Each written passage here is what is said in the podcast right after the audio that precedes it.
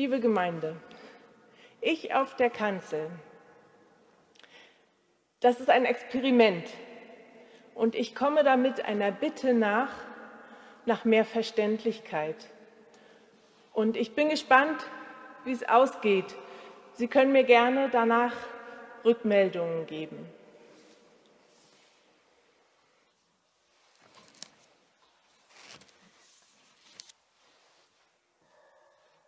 Sie sind noch nicht lange mit Jesus unterwegs. Andreas und sein Freund, Simon, der Bruder, Philippus und Nathanael, sein Bekannter. Auf ganz unterschiedliche Art und Weise haben sie Jesus getroffen, sind sie auf ihn aufmerksam geworden. Andreas und sein Freund waren eigentlich die Jünger von Johannes dem Täufer. Er hatte sie auf Jesus aufmerksam gemacht. Seht, da ist jemand, der kann mehr als mit Wasser taufen. Das ist das Lamm Gottes. Und Andreas war so begeistert von Jesus, dass er seinen Bruder Simon mitgeschleppt hat. Du musst ihn unbedingt kennenlernen. Das ist der Messias. Und auch Simon, der später Petrus genannt wurde, ist bei Jesus geblieben. Und dann war da noch Philippus, den hat Jesus einfach angesprochen und der ist ihm gefolgt. Und Nathanael, der saß gerade zur Mittagspause unter dem Feigenbaum. Und er wieder wurde von Philippus angesprochen. Komm doch mit, wir haben den gefunden, von dem die Schrift uns berichtet. Jesus aus Nazareth. Nathanael konnte da nur spotten. Was soll aus Nazareth schon Gutes kommen? Was soll da herkommen, was ich nicht schon weiß und was ich nicht schon kenne? Das brauche ich nicht. Und trotzdem kommt er mit. Und ich glaube, er ist ganz berührt von Jesus, von seiner freundlichen, offenen Art, von seiner Menschenkenntnis. Und obwohl er so hässlich über Jesus geredet hat, begegnet er ihm ganz freundlich und offen und Nathanael kann gar nicht anders, als dabei zu bleiben. Diese fünf sind also bei Jesus und sie erwarten, dass er mehr ist als nur ihr Rabbi, dass etwas Besonderes von ihm ausgehen wird. Sie sind gespannt, was sie mit ihm erleben werden. Und so sind sie auf dieser Hochzeit gelandet in Kana bei Verwandten von Jesus. Die Mutter von Jesus ist auch dabei, die Brüder sind dort. Und es ist ein tolles Fest. Sieben Tage lang soll es gefeiert werden. Die Menschen kommen und gehen, bringen Glückwünsche und Geschenke, lassen das Brautpaar hochleben und trinken ein Glas Wein. Die Stimmung ist gut und die Jünger sind entspannt. Aber dann macht sich eine Unruhe breit. Es wird getuschelt, es gibt verwirrte Blicke und die Jünger beobachten, dass Jesus und seine Mutter in einer Ecke stehen und miteinander reden. Der Wein ist alle. Die Mutter Jesu möchte dem Brautpaar gern unter die Arme greifen, es nicht bloß da, bloß bloßstellen.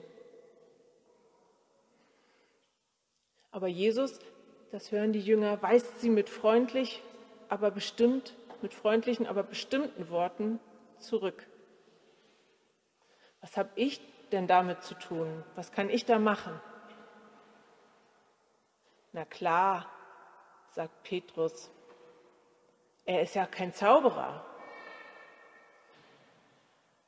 Und Andreas sagt, und Weinhändler ist er auch nicht. Psst, sagt Nathanael, ich möchte hören, was er sagt, seid leise. Und da hören sie, wie Jesus sagt, meine Stunde ist noch nicht gekommen. Was meint er da jetzt wieder mit? Sagt Andreas. Na, vielleicht, überlegt Simon, so etwas wie, ohne meinen Vater kann ich hier gar nicht handeln. Und ich weiß nicht, ob das jetzt dran ist.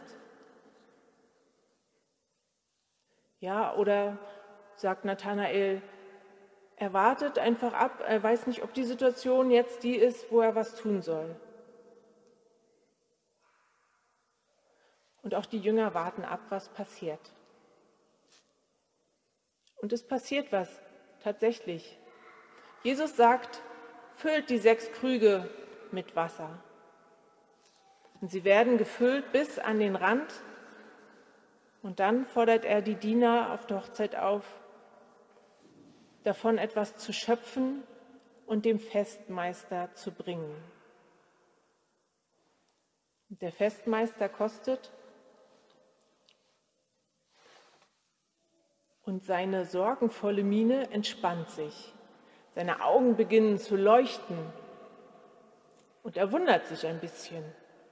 Dieser gute Wein erst ganz zum Schluss? Normalerweise gibt man doch den guten Wein am Anfang, lieber Bräutigam.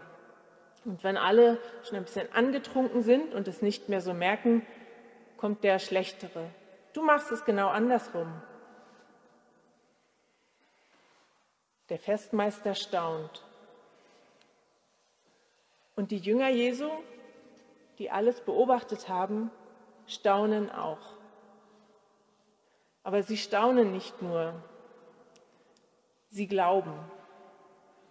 Sie wissen, ja, dieser Jesus von Nazareth, mit dem wir unterwegs sind, ist tatsächlich mehr als ein Mensch. Er ist tatsächlich das, was Johannes der Täufer gesagt hat, Lamm Gottes, Messias, Menschensohn. Und wir werden Großes mit ihm erleben. Und das ist erst der Anfang.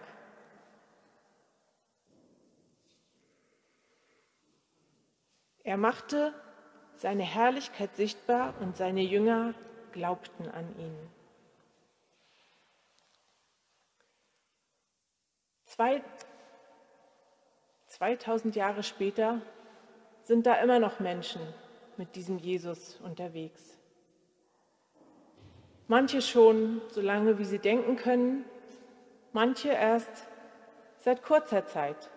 Auf ganz verschiedene Weise sind sie auf Jesus gestoßen, haben ihn kennengelernt.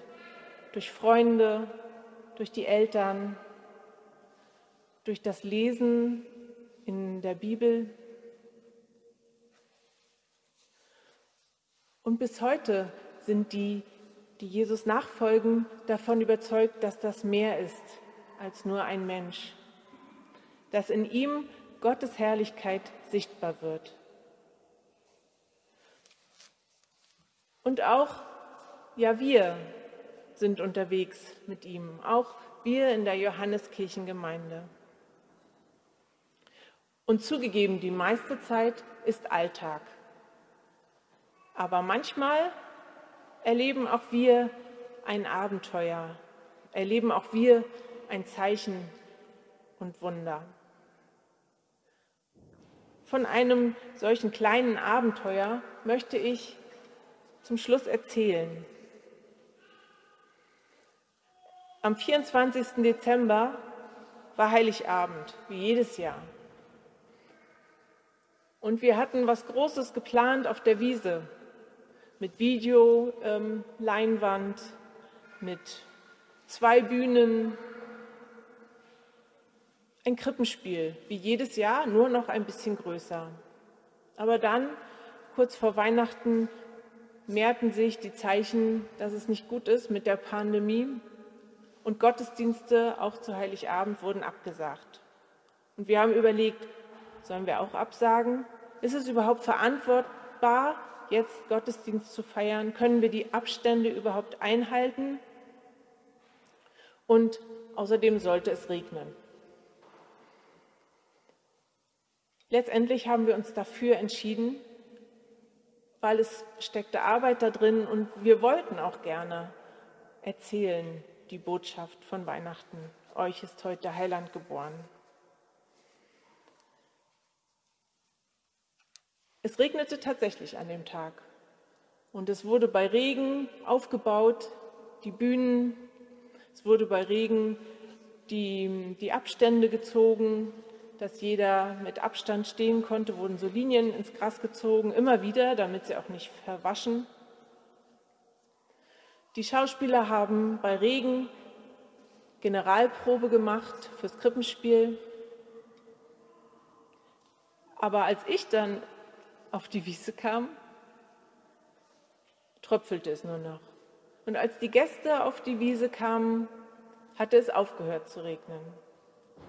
Und es war ein schönes Krippenspiel Open Air. Alle haben alles verstanden, gut gesehen. Mir wurde auch gesagt, dass man sich sicher gefühlt hat dort auf der Wiese als Gast. Ein rundum gelungenes Event sozusagen. Zwei Tage später trafen wir beim Spazierengehen eine befreundete Familie.